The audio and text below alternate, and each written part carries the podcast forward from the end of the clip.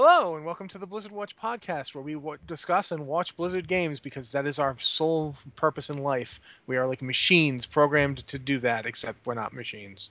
Well, Alex and Anne aren't machines, and I'm not telling you too much about myself. Hi, I'm Matt Rossi, and I'm the host, as I usually am, I believe. My programming tell- seems to tell me that's the case. Uh, with me this week are people I've already mentioned. So, without further ado, or I don't, uh, we will talk to these people now and ascertain if they are, in fact, humanoid beings who watch Blizzard games. First up, Anne Stickney. Anne, what have you been doing? Beep boop, I am a robot. You stole my line. I was ready to go for everything. Come on. I was waiting. I was waiting. I was hoping we wouldn't have to rock paper scissors over who got to say that. I got it Oh. first. Ha ha ha ha. So yeah, So- uh I'm sorry. What was the question? What have you been doing? What's up? How you doing? What's going on? Oh my gosh. Uh this week has actually been kind of busy. Um most of my Warcraft stuff has just been like dinking around into non. I haven't actually been doing much of anything with that. Uh because my free time has been spent writing fiction for the heck of it. Because apparently when I'm not writing, I'm also writing. So that's how that Cool. works. Um That's- Yeah. I've actually, we, me me and my friend Pete have actually been working on a series of novels for quite some time. oh, see, I'm just working on like fan fiction for funsies. We're gonna like, we're gonna submit it to the, this, to, there's an open submission call. We're gonna submit to because you know, we're finally gonna try and get this thing published. There So we go. That sounds like Oh, fun. Good luck. yeah, hopefully. But yeah, now, since now we've established that Anne is the evil robot in our midst, we now get to turn to Alex Ziebart and find out if he is a fleshly being. And and I quite frankly, I'm I'm not thinking we're gonna find out that he's human. Um, no, I I'm a hate machine. That's Yeah. what I do. Uh, I've been playing a lot of Heroes of the Storm more so than WoW uh, the, the past week. I just got back into it. and- You were talking about that actually. Um, weren't you talking about how the the barbarian feels more like an assassin than a warrior? Yeah, uh, the warriors are all. I mean, they're various levels of tanky, but Sonya in particular is not very tanky, but she can dish out tons of damage. So I enjoy playing her, but she plays so much more like an assassin. Like you get in, you deal tons of damage, you get out before they take you down. Cool. I have not actually gotten to play heroes lately, so Yeah, I, I don't know. I just got the itch to play it again, and I uh once I was fairly low level, like character levels, but once you hit ten or something like that, I think you get a free stim pack, and stim pack increases gold and XP gains. So I Mhm. just went through leveling all the characters to five because at five you get 500 gold for each of them. ah, that's why you were saying, oh, I got him to five and I never have to play him again. Yeah, uh, with, like I hate playing Falstad, but I got him to level five because once you get to level five, you get 500 gold. So, and then you can just buy other characters with the gold. So I'm just Yeah. taking advantage of what's on the free rotation. Gotcha. Okay, well, that's pretty much what we've discovered is that everybody involved in this podcast, with the possible exception of Adam, are you know robots. Where Blizzard game playing. Oh, watching Adam's a robot. We know he's a robot already. So you know, I'm I'm st- I really am starting to wonder if Adam is merely pretending to be a robot and is in fact a filthy human. I think that's a possibility. He's a robot programmed to drink. He does consume an awful lot of white Russians for a robotic entity. That is true. That is very true. Uh, right now, I, I should make a reference to the um, old Star Trek original series episode where Kirk and Spock ended up on the planet full of androids, but I'm not Mm. going to, just because I know it would, would make Adam happy. So I'm not going to do it. This week, they're not going to know who I hate. All right, we should probably talk about the top news stories of the week, and some of that actually is involves Blizzard Watch business. So we're going to turn that over to Alex and let him do that talking now, so that you guys can be kept up to date on what we are doing at Blizzard Watch. Alex? Sure. Uh, last week we updated our Patreon benefit list because we have people giving us a whole range of donations for like a dollar to a hundred bucks, and we really wanted to give people uh, benefits appropriate to their support. And so we still have, yeah. I mean, just it's just extra stuff. I, I don't think we we didn't really take away from the, any of the things people were already getting for the most part. We just added new stuff like um we have uh, at the five dollar level, you can do the ads free experience. Uh, at we have a lot more behind the scenes stuff at higher levels. At twenty five or more per month, we're give, sending out physical copies of a Blizzard Watch coloring book, which is going to be all of the art we've commissioned to use on our site from primarily from Noxie Chew. We might get other artists in there. We're not sure, but um, you should definitely check it out. Uh, Patreon.com/slash BlizzardWatch. Uh, your support makes everything possible. So you should look at those things. And we also had a new podcast, Lore Watch. And do you want to talk about that? Lore Watch is a bi weekly, so it's every other Sunday. We're recording an hour's worth of lore chit chat with myself and Rossi, of course, and also Joe Perez, who a lot of people, he's our shaman columnist, but what a lot of people don't realize is he's like as wrapped up in the lore as Rossi and I are. So having an opportunity like sit down and jam with him for an hour along with Rossi is pretty fun, actually. Our first episode, we talked about the twisting nether and whatnot, and um, how many tinfoil hat theories did we just kind of cobble together over the course of that hour, Rossi? Uh, at this point, there's the, there was an entire tinfoil suit, and I'm pretty sure there was like some tinfoil curtains and a nice tinfoil couch cover, and you know, out in the back, someone's making a boat out of tinfoil. So yeah, it was there was a Basically, lot. yeah, Lore Watch is kind of like being able to crawl around in our heads for an hour, and it's a very strange and interesting place to be if you're a fan of Warcraft lore at all. So yeah, our first episode, it yesterday, I believe it's Monday, right? Yes, it is. Okay, so yesterday the uh, first episode of Lore Watch just became available to everybody. It should be available on iTunes now for everybody. Um, Patreon people who pledge to Patreon get it a week early. So um, Yeah. we will be recording our second episode next week. And well, not next week, this coming yeah. Sunday. Yeah, if you're on Patreon, you'll get to hear it almost immediately after. You'll we get it. done. You'll get it like approximately two minutes after I hit the stop button on the record thing. Yeah. So and, that's and cool. if if you're at all interested in just the general behind the scenes stuff of how we do what we do, and that is one of the big things we're putting out. If you if you support us, you'll see a lot more of what goes into making this site. So that pretty much covers that, I believe. We've talked about Lore Watch, which was one of the things that Adam said he wanted to talk about, so I feel good about that. And we've covered the Patreon stuff. So now we can talk about some just general Blizzard news. One of them is actually a pretty big deal. Uh, we found out this week that Blizzard is going to be having a press conference at Gamescom. And the last time they had a, is Gamescom or Gamescom? Would you, Gamescom. Gamescom. Yeah, because it's German and I get confused. Very Not easily. con. Everybody says game's con, and it drives me crazy. It has an M as in Mary, not an N Oh. as in Nancy. Natalie. Nancy.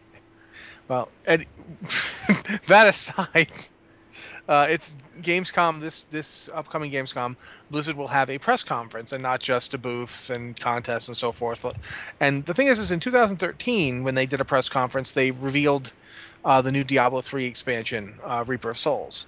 Now, right now, I we don't really know what they're going to tell us at this this press conference. I mean, the whole point of having a press conference is to make an announcement. You don't announce what you're going to announce. That's you know just kind of silly. But oh, the rumors are flying. yes, You would rumors are expect flying. them to at least hype it up a little bit, though, and they haven't yet, which is strange. Yeah.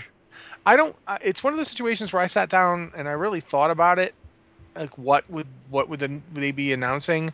And like the only things I can think of is either they're going to finally stop being coy and announce a new Diablo 3 expansion, which they have not done, and they've been like there's been zero hype and there's been zero commentary on whether or not they're going to do one, which I find kind of strange because Reaper Souls sold really well and did really well. It, it, it got a lot of like even people who didn't like you know Diablo 3 itself thought Reaper of Souls was a vast improvement. So I'm surprised we haven't heard anything about that. Or the only other thing they could really announce is a WoW expansion.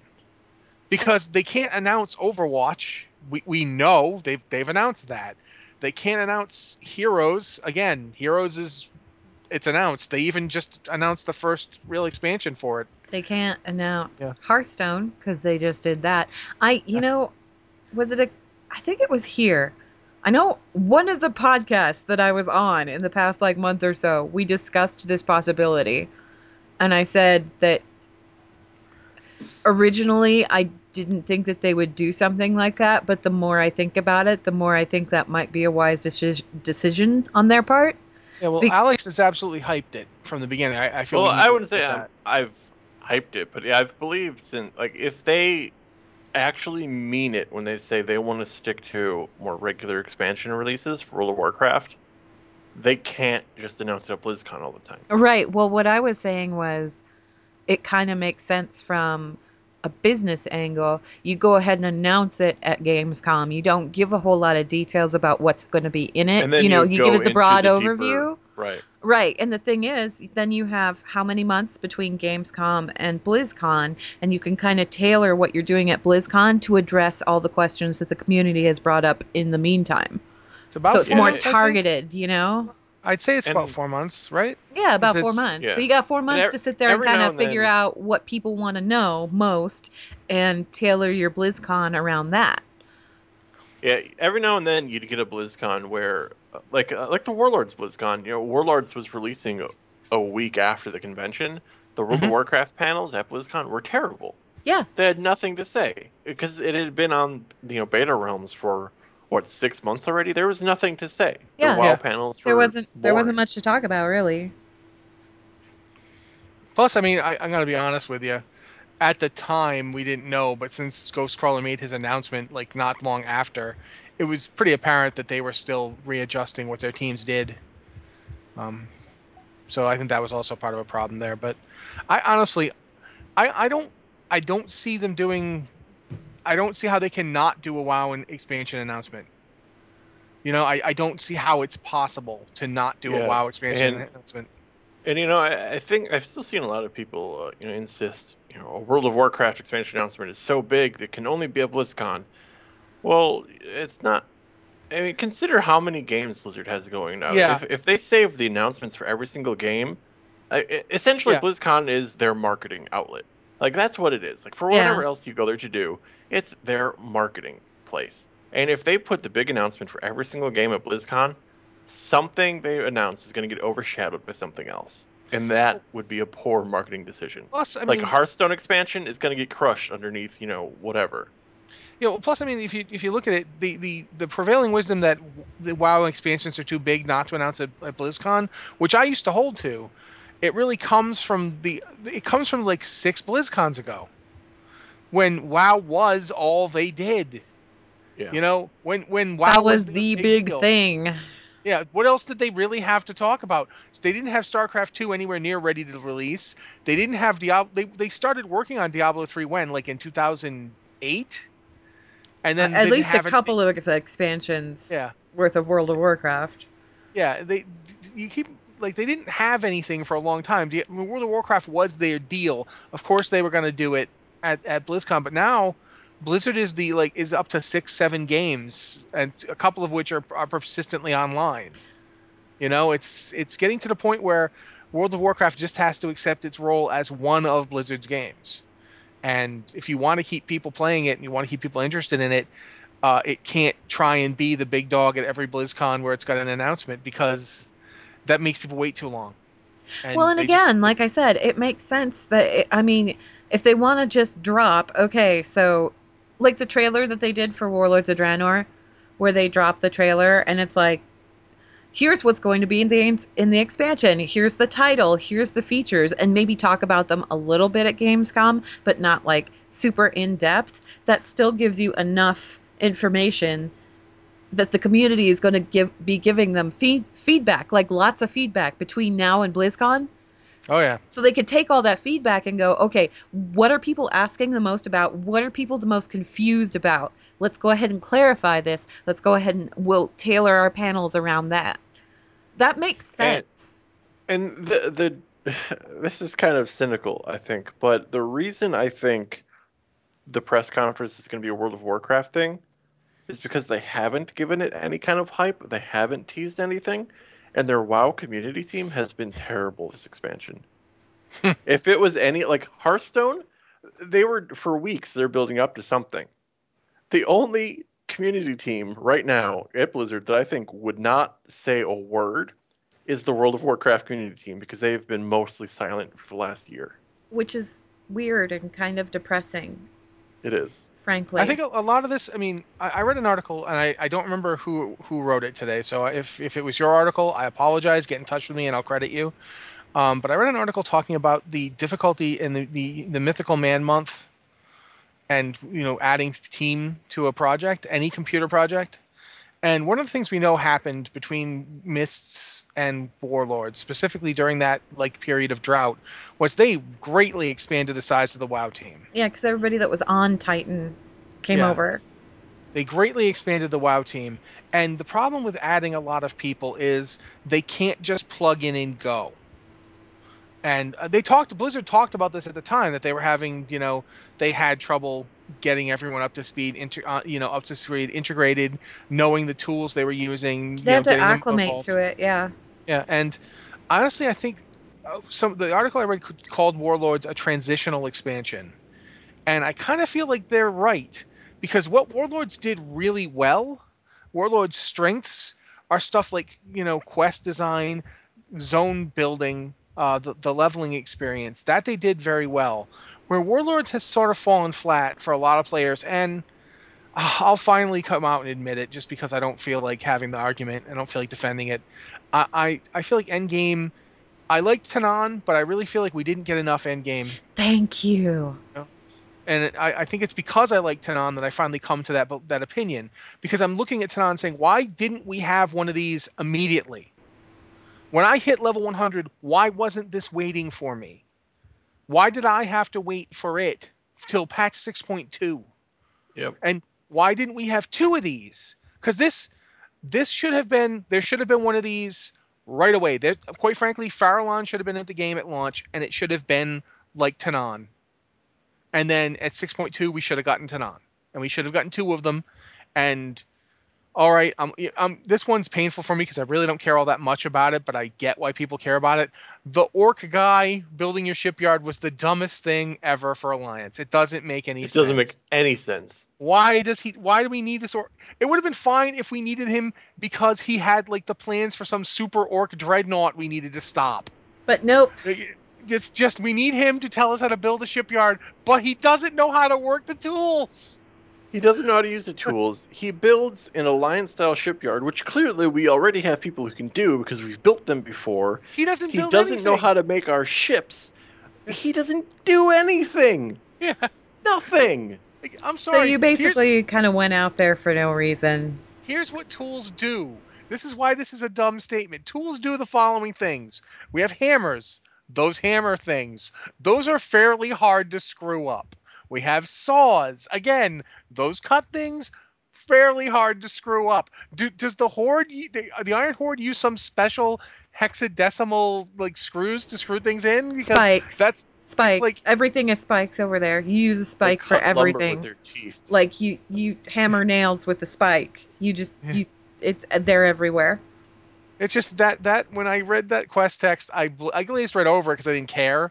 But if you actually stop and think about it, it is the dumbest thing ever. And it could have been so easily just just to have him be the guy we talk to. Why is that hard? There's an orc in my shipyard. If you don't really if you really don't like orcs, don't use the guy in the first place. You know what I'm saying? Like like don't even put the quest in there, but if we have to go up there and get that guy, then have him be useful. Ah, Have them yeah, do that- something. that, that just that bugs me. And frankly, I'm gonna come on to one more thing to complain about, and this, this, this is gonna get sticking in my craw all week. And I, I really need to talk about this. The more I play with the shipyard, the less I like it. Yeah.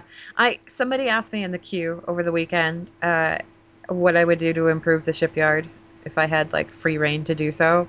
And honestly, I think what would improve it by leaps and bounds is just make ships come back as damaged instead of destroyed. Like make it so that you have to repair them and you have to spend resources to repair them before you can send them out again. But don't destroy them because the second you destroy them and you blow them up and you see that on your screen, it's so deflating and so demoralizing. It's like, well, what I was think- the point of doing this to begin with, really? you guys, you guys know Stacy Landry, who's our mage columnist. Yes. Yeah. She, she she tweeted today. She's like, "There's nothing like seeing your two epic ships that you leveled from like you know green quality, both destroyed on a mission." Yeah. It's like I think it's it's probably There's nothing fun about than that. Because, for example, one of the things that matters is the ship's crew. If you get on Alliance, if you get a Worgen crew, the Worgen crew increases XP gain by whatever amount. Okay, that's great, except that's not useful when you have to send epic ships on a difficult mission. The Worgen is wasted when you could when you'd rather have, you know, Pandaren for increased mission success chance or a human for increased mission success chance. right. If you have a Worgen and you're trying to do those hard, like epic quests, you decommission that ship and it's wasted. That Yeah, Worgen exactly. doesn't help you, and you can't swap it out. You can't fire those Worgen sailors and replace them with humans. You have to destroy the ship to make them go away. So in other words, Oh the, the ship that's easiest to level because they get the experience bonus is the worst once you have it leveled. Yes. which is like a mini game that's just it's mind bending. It's like you're punished for doing what the game has told you you should have done. What's funny As is soon as you uh, get it done, you're punished. they they came out with a list of hot fixes this evening. yeah, my and- wife told me. Yeah, well, one of the hot fixes was uh, level three shipyard. When you build a ship in a level sh- three shipyard, it's automatically rare, and with a higher chance of being an epic ship, which isn't. still gonna it's, it's not the gonna hurt when it problem. That's yeah. not the problem, though. It's not the fact that, you know, it takes forever to get an epic ship. Okay, I will go ahead and say, yeah, sure, it should take some time to get an epic ship. It's when you have that epic ship that you've poured all of this time into and it's just gone, destroyed. Boom, no more. Because that's Yeah. hours of stupid missions just wasted in an instant. And yeah, I know that you can just build a new ship almost immediately because you have all the resources you need because you're absolutely full of garrison epic. resources. Yeah, it, that's the point. It's not epic. Then I have to level that new ship. Even if I get lucky and it is somehow better, like I think it, it could just be automatically blue. I don't know if it can automatically be epic. I think it can Yeah, be. I I've had time them. I did I've that- had them automatically come in into epic before. even if you get that, you still have to do all this work to get it through into a place where it's ready to go, where it has all the proper clue component, where it has everything you need, and then it can just be destroyed again. It just it even if you can argue that it's not really that big a deal, and I get your point, it really isn't. It feels like a big deal. It feels like you just like wa- it, literally like you want to throw your hands up and go, "I'm not doing this."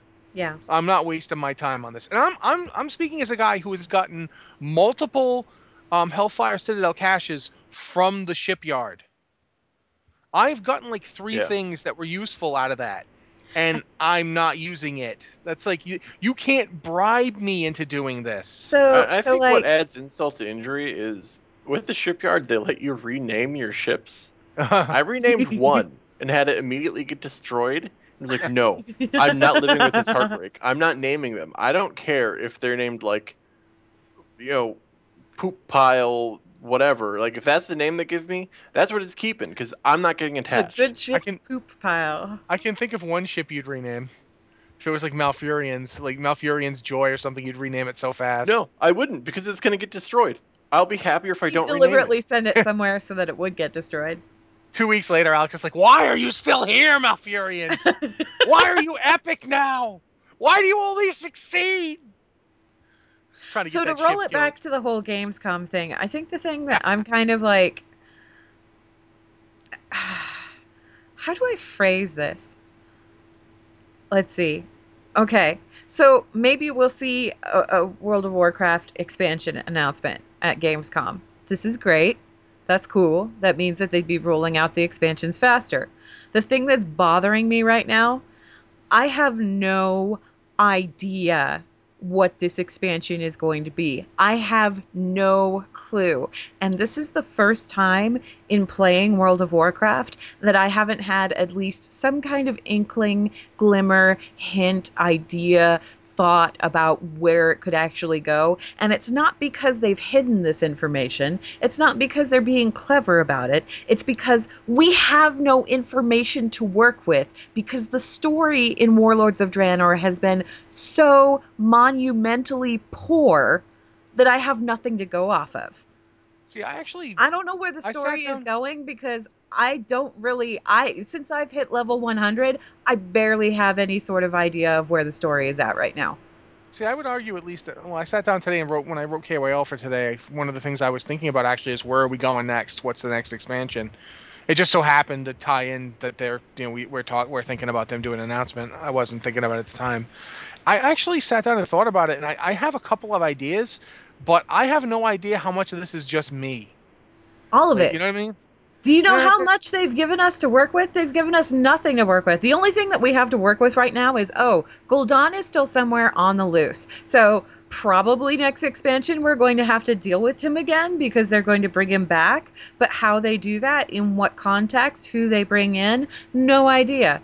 Why? Well, because they've given us nothing. They've given us nothing. And I'm so disappointed with this expansion right now. I'm ready for it to be over. Okay, ready, I, absolutely ready for it to be over. There, there's there's there's some clues inside the the new raid. There's stuff like when uh, Khadgar asks us to get Gul'dan's skull for reasons and things like that. But I'll agree that it certainly isn't as direct as we've seen in the past. It's It so clumsily handled this time around. Where are all of the writers that were working on Miss Pandaria? Where are they? What basement are they locked in? And can we let them out, please? With that note, I believe we've answered the Gamescom announcement. So I guess we'll move on to some emails because that's what we do here at the show. Let's do that. Uh, um, if, as always, if you have an email, please send it to the podcast at blizzardwatch.com, all one word for Blizzard Watch, and uh, we'll do our best to answer them. We don't answer everything, but we try and answer as well as we can. I think because of the lore show, we got a ton of lore emails. Uh, so that's good and all, but please don't feel afraid to ask questions that aren't about lore. We would like to talk about them too. yeah, We've got an entire lore podcast now. We, we uh, don't so- need lore questions here so much. You could, like, you know, Yeah. chuck them that But- direction. I will, you know, we will still answer them because you know we're good people.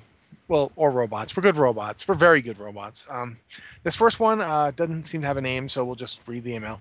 In Shadowmoon Valley of Outland, the spirits of dead Arakkoa are trying to summon an old god. However, one tinfoil idea I had is that what if they were trying to give birth to an old god? The flesh beasts in Karazhan were summoned from the nightmare of Medivh's dreams, and dreams are often associated with being with being chaos. Could it be the desperate Arakkoa trying to conjure forth collective nightmares that end up taking shape of an old god, and thus old gods are beyond death due to as long as wow, this is hard to read. Due to as long as people dream that they could always come back. Um, to be honest with you, I'm not 100% sure what you're asking me. Uh, if you're asking me if if it was a dream, well, I don't think it was because we have a specific night old god type thing that's causing nightmares in the Emerald Dream of of Azeroth at least. N'Zoth, so- supposedly. the one who we heard about right before Cataclysm came out and then never heard anything about ever again. Uh, we kind of heard it when we were doing the raid. Yeah, I, remember- think I- I, think somebody like one of one of one or the other of the tentacle dudes kind of said something about N'Zoth. Yeah, they, he basically mentions him before we kill him. Yeah, and that But- was it. As far as flesh beings in Karazhan, remember we saw flesh beasts before. They weren't just in Karazhan; they're actually in uh, the Draenei starting zone. Those are things created by the Twisting Nether. Yeah. Exposure to the energies in the Nether creates flesh beasts. That does beg the question of like, is there a connection between the old gods and the Nether? Because when you go to Arcatraz, Harbinger Skyriss says straight up that the old gods are everywhere and they're more numerous than the stars, and even the Legion can't defeat them. Uh, I believe the exact line is, "No force in the universe uh, can make us bend our knee, not even the mighty Legion." So there are there's a connection between old gods and the Nether of some kind, and we don't know what it is. But they are Uh-huh. most definitely not working with the Burning Legion in any capacity. Absolutely not. They they do not like those guys. Uh, it's it's it's sort of like the difference between like the, the the Burning Legion is basically like super fascists. They they just they're not just fascists. They want entropy. They want order on a cosmic scale, and the only order they can conceive of is destruction. Everything will be dead, and then that it'll be fine. Once everything's dead, we're good. They're kind of like Kefka from Final Fantasy. Well, they assimilate the ones they like yeah, but only to use them to destroy everything else. and Uh, continue assimilating. Yeah, but again, the ultimate goal is to destroy everything. It's a very The- the prob- destructive Borg entity. Being joined into the Legion, ultimately, you're basically saying, "I want a G in your team, so you'll kill me last." Which I, you know, great, but it's it's again, it, they do kind of have that sort of Kefka-esque insanity. You know how final every almost every Final Fantasy end boss is like all life is is suffering and everything must be destroyed. That that's the Legion. They're really like that. That's what they want to do. The old gods are like, "No, man, life is awesome. Look what you can do to it." I gave this one tentacles for a head. This one I have tentacles coming out of its feet.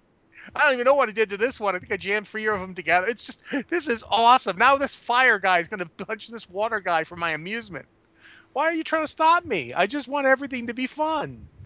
So you know the, the old gods are at least kind of like playful in their complete insanity and madness and destruction of all things.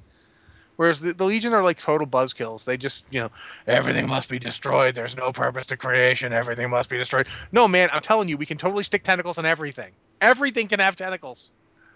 And then we'll pit it all against each other and watch it fight. I want to watch I mean. Because that'd They be awesome. The Legion and the Old Gods really team up and give us things with tentacles that are on green fire. Flaming green tentacles. I'd really enjoy that.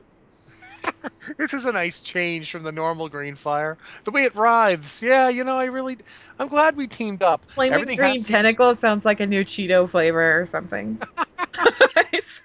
Doritos gamer fuel green tentacle. All right. So yeah, to answer your question, nah, I don't think that they're trying to conjure forth from the collective nightmares uh, because I think the old gods already are that kind of thing. Like that, they they're they're worse than that. They're the kind of things that give nightmares nightmares. So yeah, that's basically what I think there. But interesting thought. Uh, the next one is very long, but it's from Element Elementi. Element or Elementi, I don't know how you put an extra e on the end. Elemente. Elemente. Dun, dun, dun, dun. I like that. a lady orc shaman from Archimonde, US. Uh, Greetings, Blizzard Watch. I wish Blizzard would make the decision to turn the story into a viable endgame content. Do you think this could ever be a possibility? Uh, I, I guess. All the bits and pieces for this are actually in place. All you need to do is bring them together under a logistical, a logical project progression system with appropriate rewards. There was an attempt at this in Mists of Pandaria with the Lore Walkers, but nothing this time around. Possible progression styles, uh, timed lore quizzes, as an in-game version of the Trivia Pursuit, uh, Timeless Isle, Stonetalon Mountains NPCs. Uh, MOP style places for lore collections, e.g., a library as a garrison building, and warlords with artifact crates as work orders rewards. Uh, lore factions, the Explorers League and the Reliquary as cross expansion spanning factions, sending us on lore missions all over Azeroth and beyond. Uh, four, mystery solving. Verifying stories and legends of various races, gathering clues, tracking NPCs, ethnographic disguise missions, Northrend Murlocs, perhaps even enemy interrogation for lore info. Uh, this is what I imagined when archaeology was first announced. Uh, rewards, achievements and titles, items, toys, pets, mounts, and some gold. Uh, more lore, new stories, clarifications, filling the plot slash lore holes, and updates to what has been happening in the non-current storylines. Four, the ability, the ability to unlock player favorite quest chains from previous expansions, making them repeatable. Thoughts? Love your show, Elemente. Uh, I, I do think that we did have a lot more of that kind of thing in Mists. I think it's indisputable. Um, the lore walkers really gave us. Um, one of the things that comes to mind actually is part of part of it was from the legendary quest chain, but when you got to the very end of the legendary quest chain, and you got that moment where like he tells your story to you, I still love that.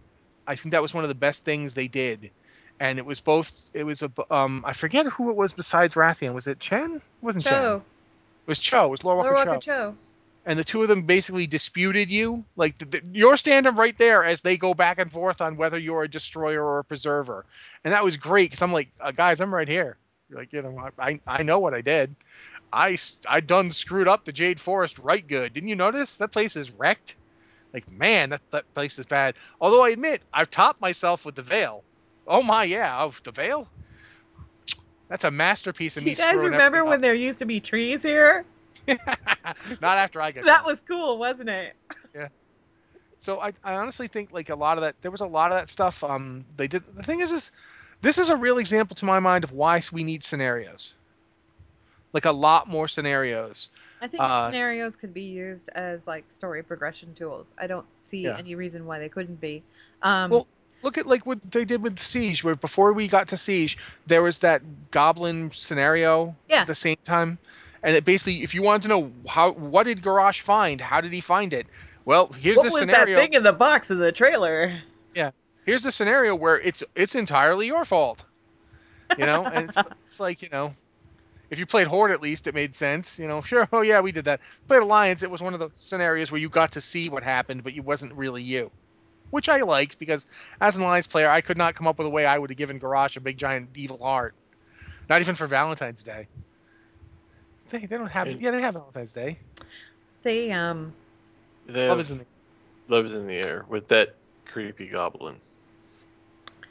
I okay, Elemente, I like the cut of your jib as far as the whole hey, let's make story into an endgame content kind of thing. However, what you have to kind of look at and you have to realize is that there's a very small team working on this kind of stuff, like putting the story together and writing it all down and you know, forming it into what it is. And as far as Endgame is concerned, it's a lot easier for a team to get together and go, okay, let's design a boss that 25 people can come in and punch and it'll give them good things. And we'll Well, go ahead and do a strategy and all this. Than it is to go, okay, we need to come up with an endgame expansions worth amount of written material that's all new. I I think the definition of endgame we're, we're using here might be a little looser. Like It Mists Pandaria yeah. just had level 100 stuff. It wasn't like the high Level end 90. rate stuff about story. Yeah, 90. But Yeah. when you got to the level cap, you you would still go around the world collecting these scrolls, Yeah, you could do all of archaeology, and that. getting and getting more out of archaeology through Cho and all that stuff. And And I'd like to see more of that, but you know, when you're and because we have about these things, we know we have the tools. Like that, we know they can do it, and they have done it. It would just like them to continue doing it. I would like to see them continue doing it, but again, I think it's more of a matter of manpower because you have to number one you had to come up with the ideas of all of this stuff and go okay so let's go ahead and say oh you know you're talking about northern murlocs that kind of thing exploring that sort of stuff. You have to like come up with what that is. You have to hammer it out. You have to fit it into the story as it stands. You have to run it by people and make sure that it actually does make sense and everybody has to kind of come to a consensus and agree that yeah this is what we're going to go with. We're not going to retcon this next expansion so it's like there's a lot more work involved than you would think in doing stuff like this. And do I want to see more Lore Walker stuff? Absolutely. Do I want to see more scroll collections and things like that? Absolutely. Do I think it would be like viable to make a complete endgame experience out of nothing but that? Not unless they hired a fleet of writers to help them out. I don't think it needs to be nothing but that. They just need to have some of it. Yeah. Uh, we Well, haven't plus, I had, even had mean- a little of it now. One of the things that we really had in uh, Mists that we didn't really have in Warlords 2 is that we had lore coming in from all sorts of directions. Like yeah. the 5.2 uh, or is it 5.1, whichever the uh, 5.1. the shield wall, Yeah, uh, the Operation shield offensive. Wall and uh, Dominance Offensive. Yeah. That those guys 5.1. basically by doing those quests the way they did, you know, you got to see stuff that was setting up the the next couple of raids. This is that's the the thing kind of that- stuff that's just been sorely missing in Warlords. Yeah, Mists really needed setup, and it had it. It had setup for both Throne of Thunder and for Siege of Orgrimmar. It made sense that we went up to Throne of Thunder, even in the face of Garrosh, because we had to stop that guy. It made sense that we had to stop that guy because if he had his way, Garrosh wouldn't even be a footnote. No. He was going to do some crazy stuff, and we had to stop him. But once we did stop him, we kind of handed Garrosh all this stuff that we really shouldn't have been handing him. Uh, and it was really fascinating to see how it all dovetailed. And just like stuff like the anima from Throne of Thunder, which really, you know, didn't get used. Yeah, Ra-den, which didn't even really get used yet, but it set up so much stuff. There was a ton of setup in, in Mist. Problem with Warlords is I, I disagree with you that they haven't done any story, but I agree with you that the way they've done it, it is almost impossible to filter out what is really like. I, I, I wrote this the other day about Gul'dan. One my biggest problem with Gul'dan is I don't get what he's doing. Like stuff he does during the Garrison campaign implies that he just wants to destroy Draenor. Just wants to destroy it. Yeah.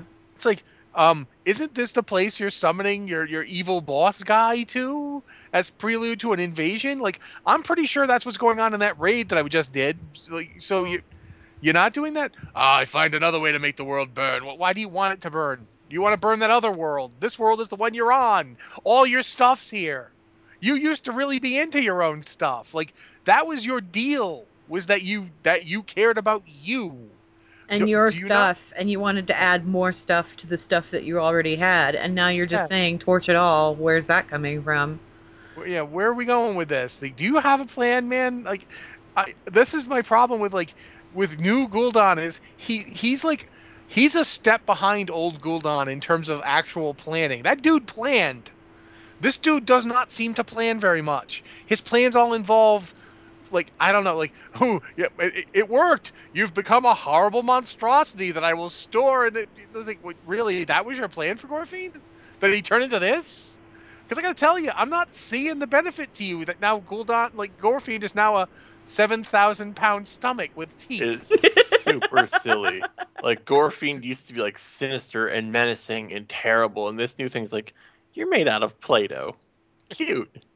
And you Like, what swallow is- things. Like, like at least Ew. Kilrogg, Kilrogg is still scary. Yeah. You are. What are you, man? Like, I spent half my time like just looking at you, going, "Really?" I. So, like, there's like there is some good stuff in this raid. As a raid, just you know, experiencing it, there's some really good stuff. There's some interesting story stuff in too. Like when when you get up to like the Zakaroon, I think his name is or Zakaroon, whatever. The, the the the new kind of pit lord type dude. He's like a, a dreadnought, whatever. He's Yeah. a he's a demon.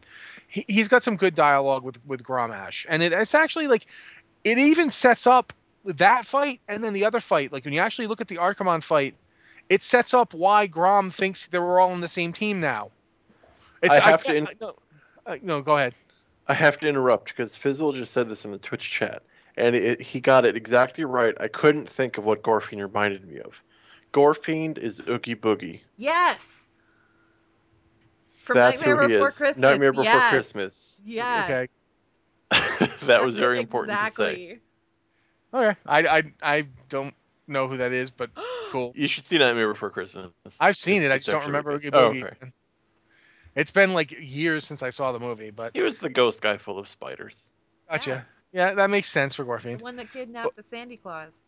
that's the problem with like a lot of this stuff and i think it's a problem with story in general and warlords is that they put they set up all the same kind of raid content they always do but they didn't set up that really interesting framework that in mist drove you to the raids and and then inf- informed you as to what was going on they put in they put in all these individual little lore pockets here and there, and they didn't put in any sort of tying, unifying thread to lead you from point A to point B to point C. And I'm sorry, but when I'm lost, like me, when I'm lost, you've got a big problem.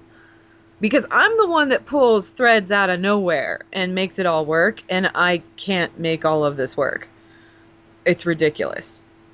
The the item for this question actually that resonated with me was updates to what's been happening in the non-current storylines. Yes. Um, those are the things that I really, really enjoy. Like when the story, like okay, the focus of Warlords is Draenor, this alternate universe, but I also really love get, just getting small updates to what has happened to places we've been.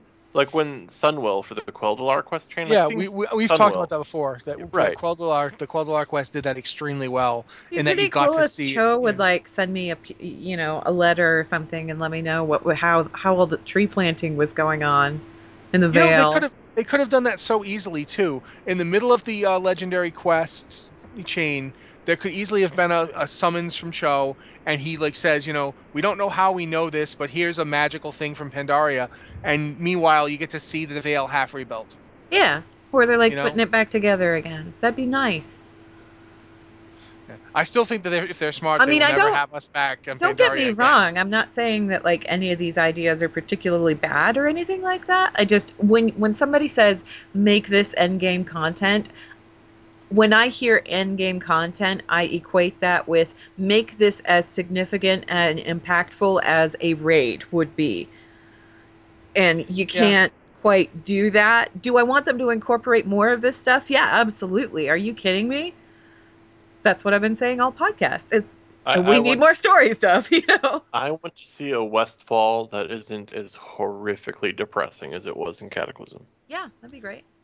Just Okay, give me a little update, update. Like, have, ha, has anything improved in this horrible place? Are the orphans still mugging people? That would need to actually, you know, it's been long enough since Cataclysm, and it's been long enough in total that it would be nice if, like, we actually got the sense that finally Varian is doing something right, and Stormwind's kingdom, because all those other zones are part of the kingdom of Stormwind, was actually somewhat united now, and it was actually taking care of business for once. That'd be Yes. great. Because they haven't, they haven't been taking care of business for 11 years. It's been a very 11 time. and I years, mean, man. Varian's been gone for a while. We know that, and also he was Dog Boy for a while, and we know that. but Dog boy. I shouldn't say that. But anyway, he was he was gladiator ugh ugh Varian for a while there, and then there was the other Varian that was like snooty Varian and wasn't really being effective at anything. And this was all in the comic series and not in the actual game itself. In the game, he just appeared. He appeared right at the beginning of Wrath of the Lich King, and then promptly did a whole heck of a lot of nothing.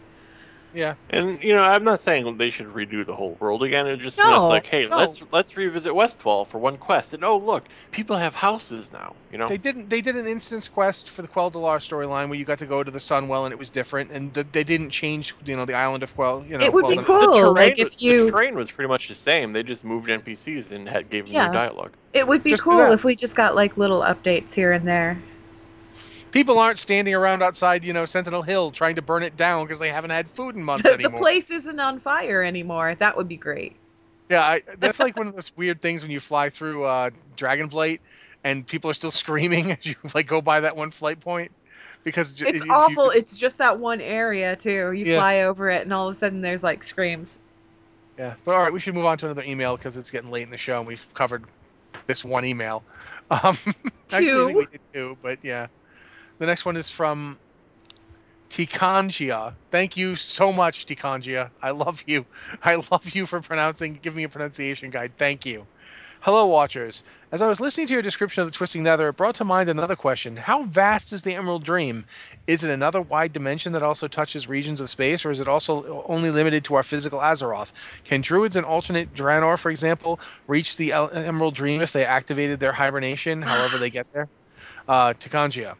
Well, from what little we actually really know about the, the Emerald Dream is it is like a exact copy of Azeroth the way it was before. It's it's okay. So the Emerald Dream is basically it's another plane of existence. It's like you know you've got the material plane where all the physical stuff is at. The Twisting Nether is its own plane of existence. The Emerald Dream is also a plane of existence, and the Emerald Dream is basically it is a backup copy of Azeroth. It is Azeroth before we started touching it, playing with it. It's pre-sundering Azeroth, so it's just one big continent of Kalimdor but it's all encompassed on Azeroth. The Emerald Dream, as far as we know, it does not exist on other worlds. As far as we It's- know.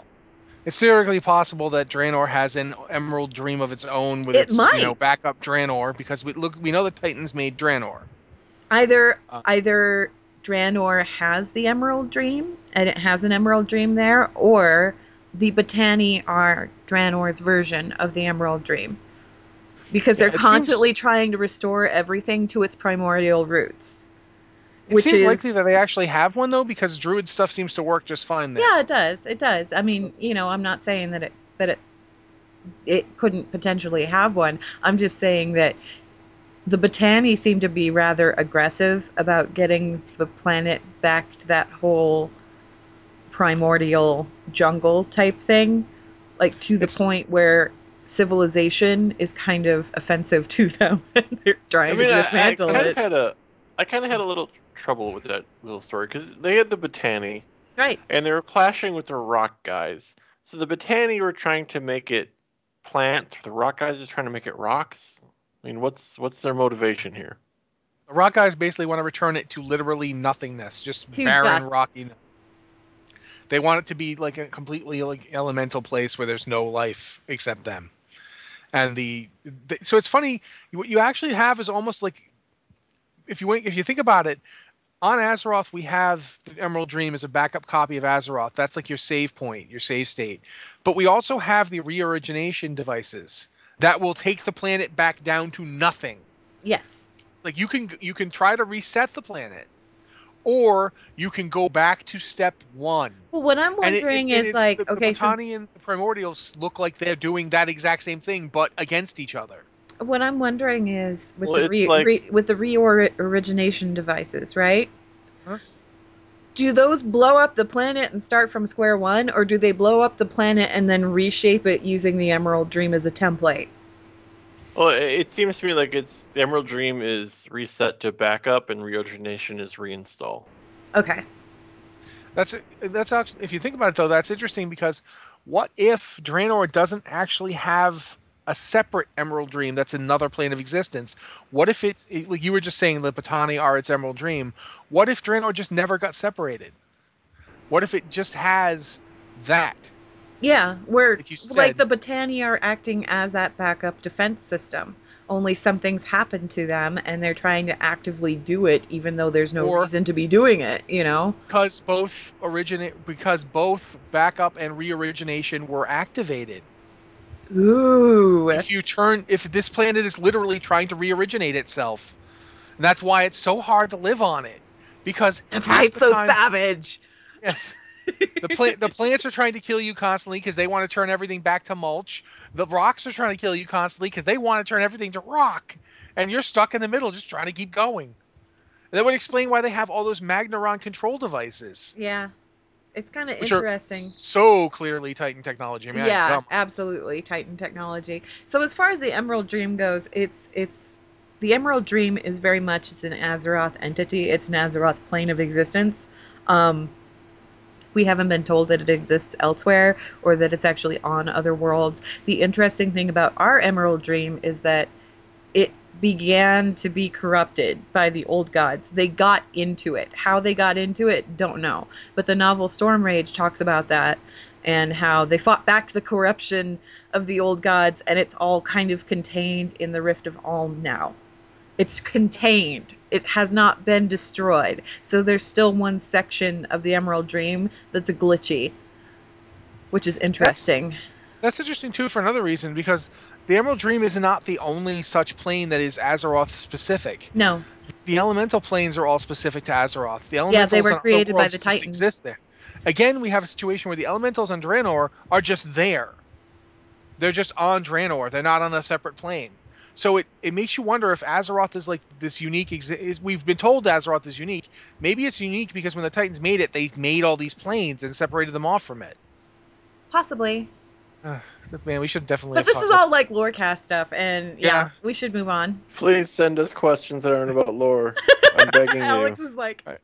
I want to contribute to this podcast. He really does.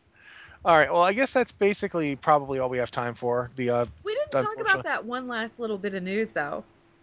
okay, let's talk about it. Well, Hearthstone announced a new expansion, the Grand Tournament. That's correct. We they did. And we didn't talk, about that at all. Grand Tournament look actually looks pretty interesting because it seems to be kind of um, thematically sort of tuned around the idea of hero power, which I think is Yeah. really neat. I, I think the the description was um, it's in the Hearthstone version of Azeroth after the Argent tournament. They're like, hey, this is a really good idea. Let's hold the grand tournament regularly. And a bunch of wackos showed up to participate because And of said, course. "We brought cards."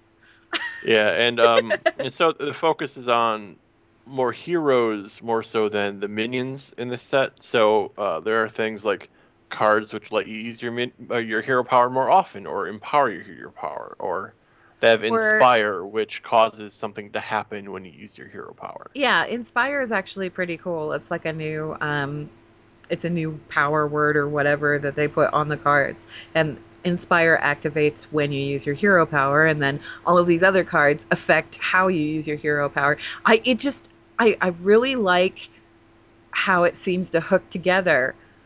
And um they had a couple of test matches after the announcement and we were watching the test matches and as I'm watching the test matches I'm sitting here going oh man this expansion it's like not just about beating your opponent it's about being as flashy as possible when you beat your opponent which is pretty much what a tournament is all about so it kind of it, it just it really resonated with Well, me it, it was also like the pro players that were on stream were playing with these cards for the first time and wanted Yeah, to maximize the it was use of them. cool. So they were doing things that weren't necessarily the best choice, but they were doing it just because, like, hey, these are new, let's show it off. let's do something Wasn't there one card? I I seem to recall you and Dan talking about one particular card that had an unusual power. Do you Uh, remember was what that, was? Was that today? Yes, that was today. Uh, let's see. I can look up the card real quick. Okay, Yeah, got it. Um, look it up. yeah, it was uh the Coliseum Manager, which uh its effect is Inspire. Return this minion to your hand. So whenever you use your hero power, you have to put it back in your hand, which is weird because it doesn't do anything particularly good that you'd want to keep playing it. But it's it's almost kind of a, a drawback because it has really good stats for its mana cost. It's three mana, has only two attack power but five health, and that's a ton of health for three mana. So uh, it's kind of the inspire on that card is kind of a punishment because you get a really strong body on the field really early in the game. That's really weird Yeah, that it would return it to your hand like that. but um, it's kind of like um, what was it, Puppy Chow or something? It's it's um, it's a zombie that from the Naxx set that you can play it really early in the game and has really good stats, like really good stats for that early in the game. But when it dies, you heal your opponent for five. Ooh. So it's but it's worth it just to have that meaty body on the field to deal with opposing minions, even if in the end it's going to heal your opponent. I have a question, and maybe it's because I haven't played Hearthstone enough. Actually, I've never encountered a card like this that does this before. Um, if you have a minion and that minion has been damaged, like say you've got a minion with five health and they've been damaged Yes. for two, so they only have three health remaining, right? If it's returned to your hand, does it get all its health back? yes, Ah, okay. So you have Uh, a and- perpetually immortal minion, but every time you use your hero power, yeah, it, but I mean it, it reaches a point where is it going to be valuable to play a three No. mana to attack? You know, it's, no, yeah, it's really great early game. It won't be so great late game. And that's uh, still kind of cool though. Yeah, this set also does things like you can tell some of them are direct reactions to how people are playing the game right now. yeah, Like uh, hunters, hunter decks don't use a lot of spells really. Uh, they're mostly just rush minions, and they don't have a lot of card draw either. So you have things like Lock and Load, which is a new spell for two mana. It says each time you cast a spell this turn, add a random hunter card to your hand. So it encourages hunters to use more spells, and it also gets them more cards. So it's almost a direct reaction to how hunters are playing in the game right now. yeah. All right. Well, there we go. New announcement. Uh, new expansion for Hearthstone. It's based on the uh, Argent tournament, which is one of the weirdest things to do I've ever heard. But hey, if it works. Uh, so that's pretty much the show. Uh, Alex, you usually um, close off by telling us about Patreon. So you want to do that now? Uh, we kind of did that earlier in the show, but I'll do it again. Um, this podcast and everything we do on BlizzardWatch.com is supported by the community. If you'd like to support us, you can do so on patreon.com slash blizzardwatch. We have our whole new suite of supporter benefits, so you can go through, decide what level of support you'd like to give, and hopefully get something awesome. If uh, I think the thing that's excited people most, I think, is the physical coloring book at 25 a month. I mean, I understand that's steep, but you're getting a coloring book, which is pretty awesome. All right. Uh, again, if you want to send an email to us, send it to podcast at blizzardwatch.com. You know, feel free to talk about stuff that's not lore. We love lore questions, but we have a whole podcast for lore now. We'd like to try and uh, get some non-lore stuff in too. Otherwise, we just end up talking about you know why we don't like shipyards for like 20 minutes. So, Ask us about Lost Vikings.